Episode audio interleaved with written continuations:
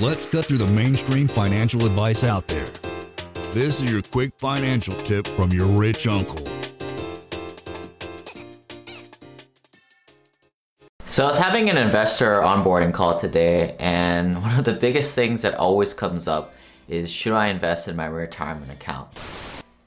Hey Lane, this is your mom. You know, Lane, you're supposed to put money in your retirement account. Now, for most people, they probably should because retirement account is sort of something that grows tax free and you can get it out later and it is sort of a forced savings account. That way it grows tax free and it can grow a lot for you there. But for a lot of you guys, you guys are pretty good with your money and it's probably better to invest it outside a retirement account. And I have four reasons why this is the case. First of all, you know, most of financial advice out there is predicated on this idea that you're going to get older, retire, retire, shrivel up and die, and make less money in the future. But for most of us listening here and kind of being proactive to your financial education and financial future, you're probably gonna be in a ta higher tax bracket in the future than you are today. Therefore, it makes more sense for you to pay the taxes today, get the money out of the retirement accounts now, and invest it. Some of the people in my network, they call the retirement account sort of a deal with the government where you put your money in and the deal is, yeah, it grows tax free in there, but the government essentially can tax you at whatever rate in the future, which that brings us to our second point. Taxes are likely to be going up in the future. If you've been watching the news, you've been seeing about three to four trillion dollars of stimulus, potentially more in 2021. Now, how else are we to pay for all these government entitlement programs? Well,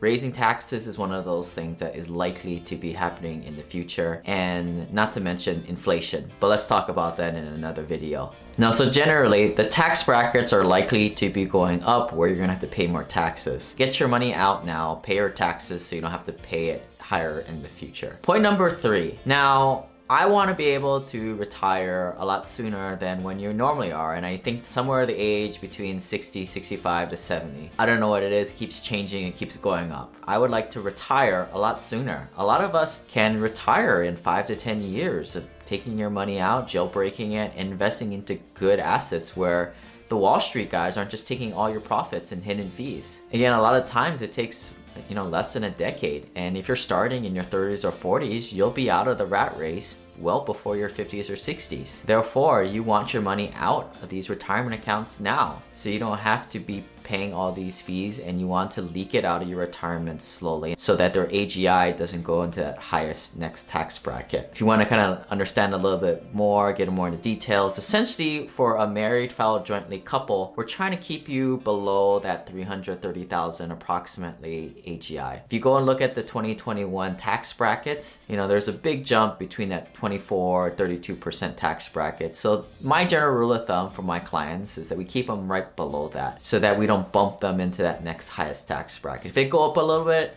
cool, right? But we generally want to keep people into that 24% range and below. Lastly, you know, I think the only reason that people would want to invest in these retirement accounts is it does grow tax free when it's in there. Granted, as, as we said, you know, earlier, there was a lot of uh, negatives about it. You have to weigh the costs. But what if you could invest your money in something else that gave you the same tax benefits that it grows tax free when it is in something such as a retirement vehicle? Well, that, my friends, is real estate. Now, when you invest in real estate, you're able to take the depreciation of the property as negative losses. And a lot of times these losses can create a negative paper loss for you, even though you're making a cash flow positive on your balance sheet. So, kind of to dig into this example, right? When I used to own my first single family home rental back in 2009, it was about $350,000 in Seattle, Washington. There, the price of the land is pretty expensive, therefore, the price of the properties are a little bit cheaper. But I could deduct 127th of the value of the property over 27 years. So this created a $6,000 paper loss for me every year, which I essentially made $6,000 or maybe a little bit less in cash flow and returns on that investment. But when I include the paper loss, the depreciation of that $6,000, this in turn created a negative loss for me.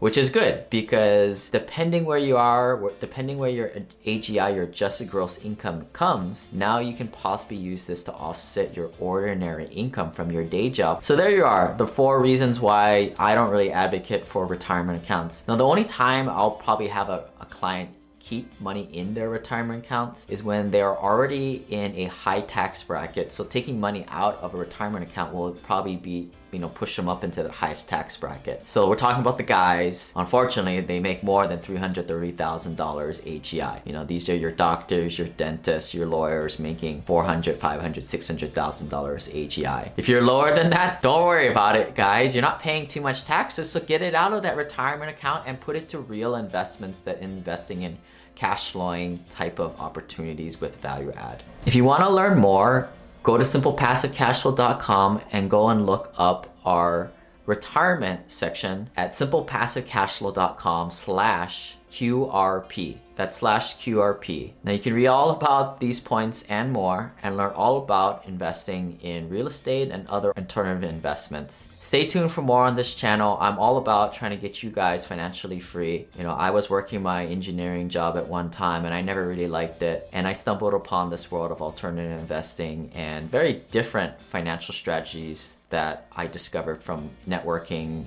and building relationships with a lot of other wealthy investors. It's very different than what your parents taught you or what your, likely your coworkers are telling you.